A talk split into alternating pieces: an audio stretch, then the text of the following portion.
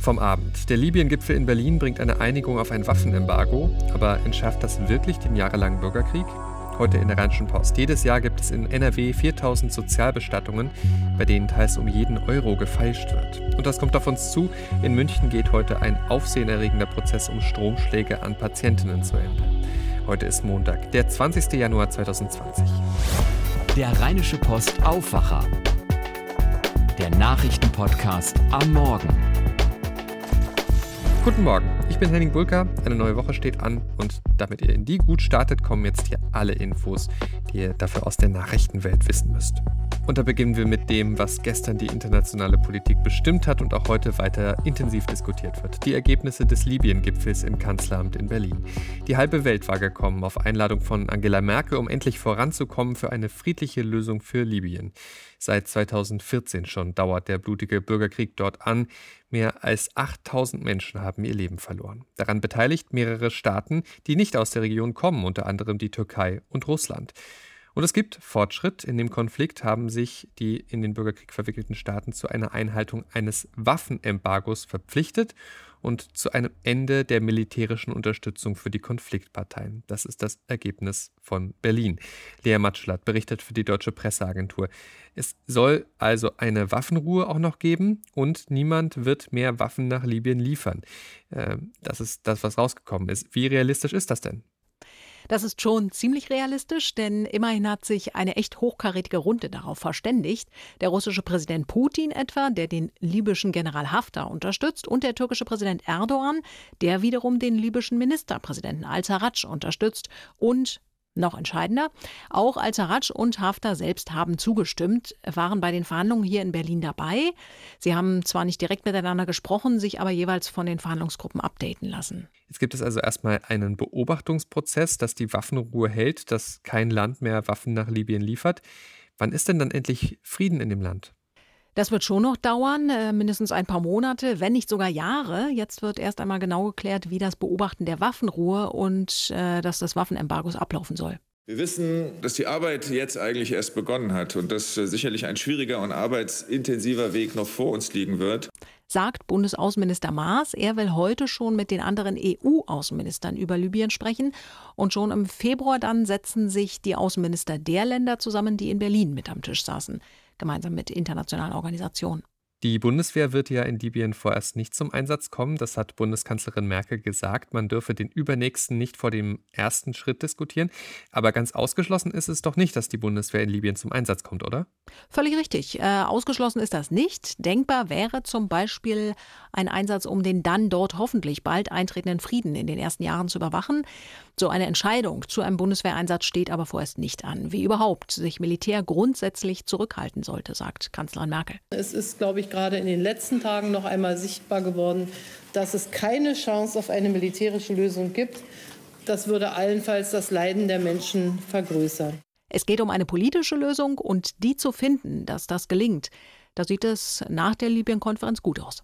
Danke für die Infos, Lea Matschulat. Außenminister Maas hält es nach der Berliner Libyen-Konferenz übrigens für nötig, auch über die E U-Rettungsmission Sophia für Flüchtlinge in Seenot auf dem Mittelmeer neu nachzudenken.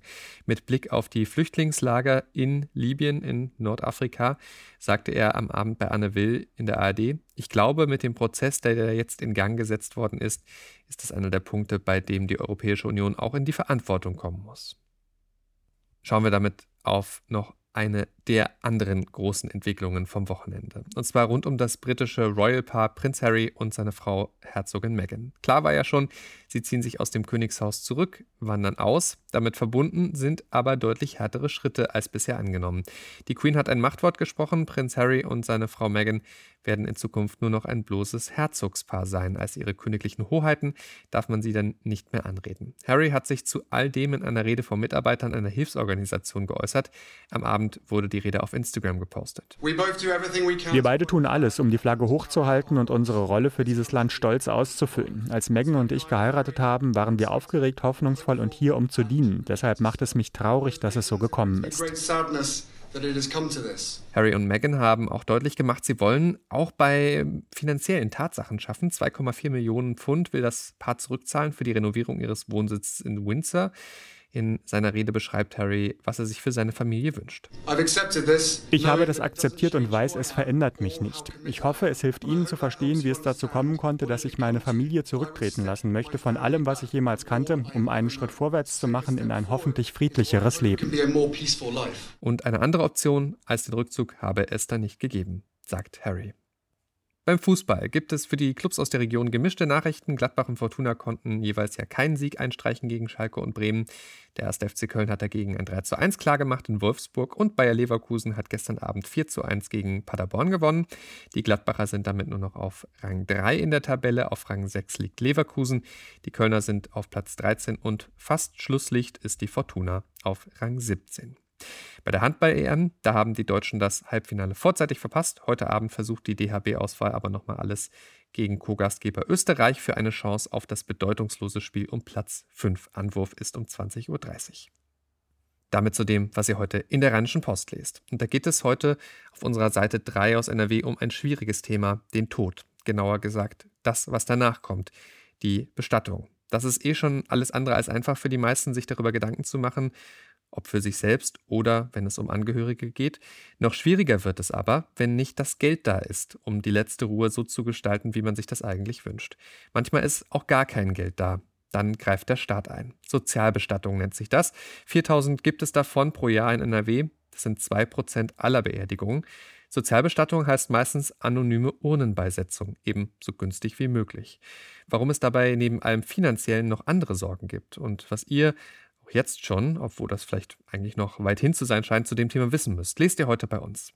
Außerdem findet ihr auf unserer Titelseite einen Einblick, wie die Bemühungen rund um das Thema Tierversuche aussehen. Einig sind sich Regierung und Opposition in N R W, es soll künftig viel weniger Tierversuche geben bei uns. Am Ende sollen sie ganz überflüssig werden. Dazu soll unter anderem an Alternativen intensiver geforscht werden.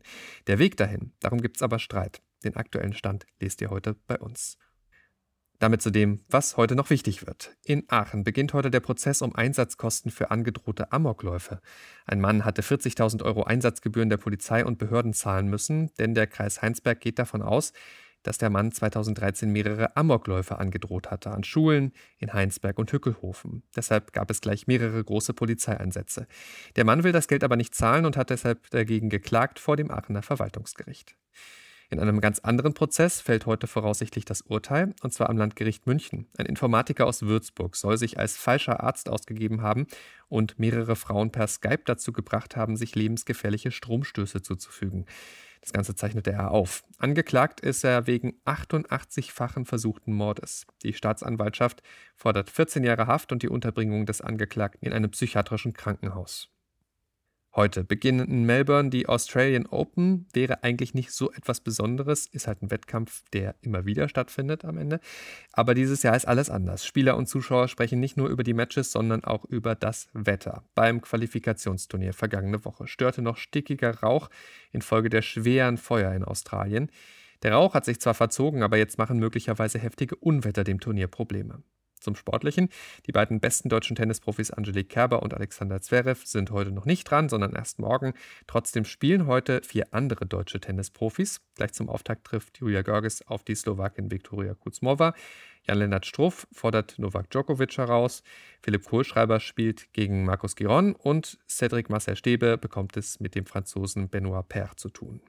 Und damit jetzt zum Schluss noch zu einem Thema, das die letzten Tage immer mal wieder in den Schlagzeilen zu lesen war, aber über das bisher immer noch recht wenig bekannt ist. Schauen wir uns deshalb jetzt an. Es geht um eine rätselhafte Krankheit, eine Lungenkrankheit. Die breitet sich derzeit in China aus und möglicherweise ist die Verbreitung bereits viel größer als angenommen. Das britische Zentrum für die Analyse globaler Infektionskrankheiten schätzt die Zahl der Infizierten auf mehr als siebzehnhundert. Auch warnen die Experten vor einer Übertragung von Mensch zu Mensch. Andreas Landwehr berichtet für die Deutsche Presseagentur aus der chinesischen Hauptstadt Peking. Was genau ist das für eine Krankheit? Nun, es ist ein völlig neuartiges Virus, das vermutlich aus der Tierwelt kommt. Es gehört zur Familie der Coronaviren, die hinter gewöhnlichen Erkältungen stecken, aber auch Erreger von gefährlichen Atemwegserkrankungen bis hin zu Lungenentzündungen sein können. Es ähnelt dem SARS-Virus, an dem vor sechzehn Jahren fast achttausend Menschen erkrankt und achthundert gestorben sind, also jeder zehnte Patient. Aber so wie es aussieht, ist dieser neue Erreger zum Glück nicht so gefährlich. Es gibt ja unterschiedliche Aussagen über die Zahl der Infizierten. Warum? Es sieht so aus, als wenn das wahre Ausmaß noch nicht bekannt ist. Seit gut einer Woche ist das Coronavirus erst identifiziert. Das heißt, dass die Gensequenz bekannt ist. Damit können Infizierte jetzt getestet werden. Die Zahl der bestätigten Fälle ist auch schon auf mehr als sechzig gestiegen. Aber im Grunde muss jeder Patient mit einer Lungenentzündung unbekannter Ursache untersucht werden. Bei manchen Infizierten sind die Symptome auch nicht so dramatisch. Unklar ist auch, ob oder wie das Virus von Mensch zu Mensch übertragen werden kann. Da stehen wir noch am Anfang. Was muss ich denn als Tourist oder Geschäftsreisender in China aktuell beachten?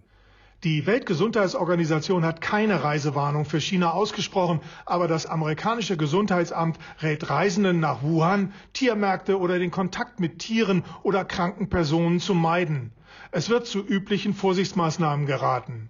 Wer wie ich schon länger in China lebt, trifft ohnehin schon mehr Vorsichtsmaßnahmen als zu Hause in Deutschland, weil es ja auch andere Infektionskrankheiten gibt. Sehr effektiv ist auf jeden Fall ständiges Händewaschen. Ja, und darauf zu achten, auch ohne mysteriöse Lungenkrankheit, also hier in Deutschland, ist ja eh eine gute Idee. Andreas Landwehr, vielen Dank für diese Infos aus China. Damit schauen wir jetzt noch aufs Wetter für diesen Start in die neue Woche hier bei uns in N R W. Und da gibt es einen Mix aus Sonne und Wolken. Regen fällt keiner und die Temperaturen liegen heute am Montag zwischen drei und sechs Grad maximal. Morgen dann meistens sonnig und weiter trocken bei ähnlichen Temperaturen. Am Mittwoch kommen dann mehr Wolken dazu.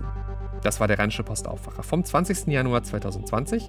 Kommt gut in diese neue Woche. Ich bin Henning Bulka. Morgen begrüßt euch an dieser Stelle dann Sebastian Stach-Ocher. Macht's gut. Ciao, ciao.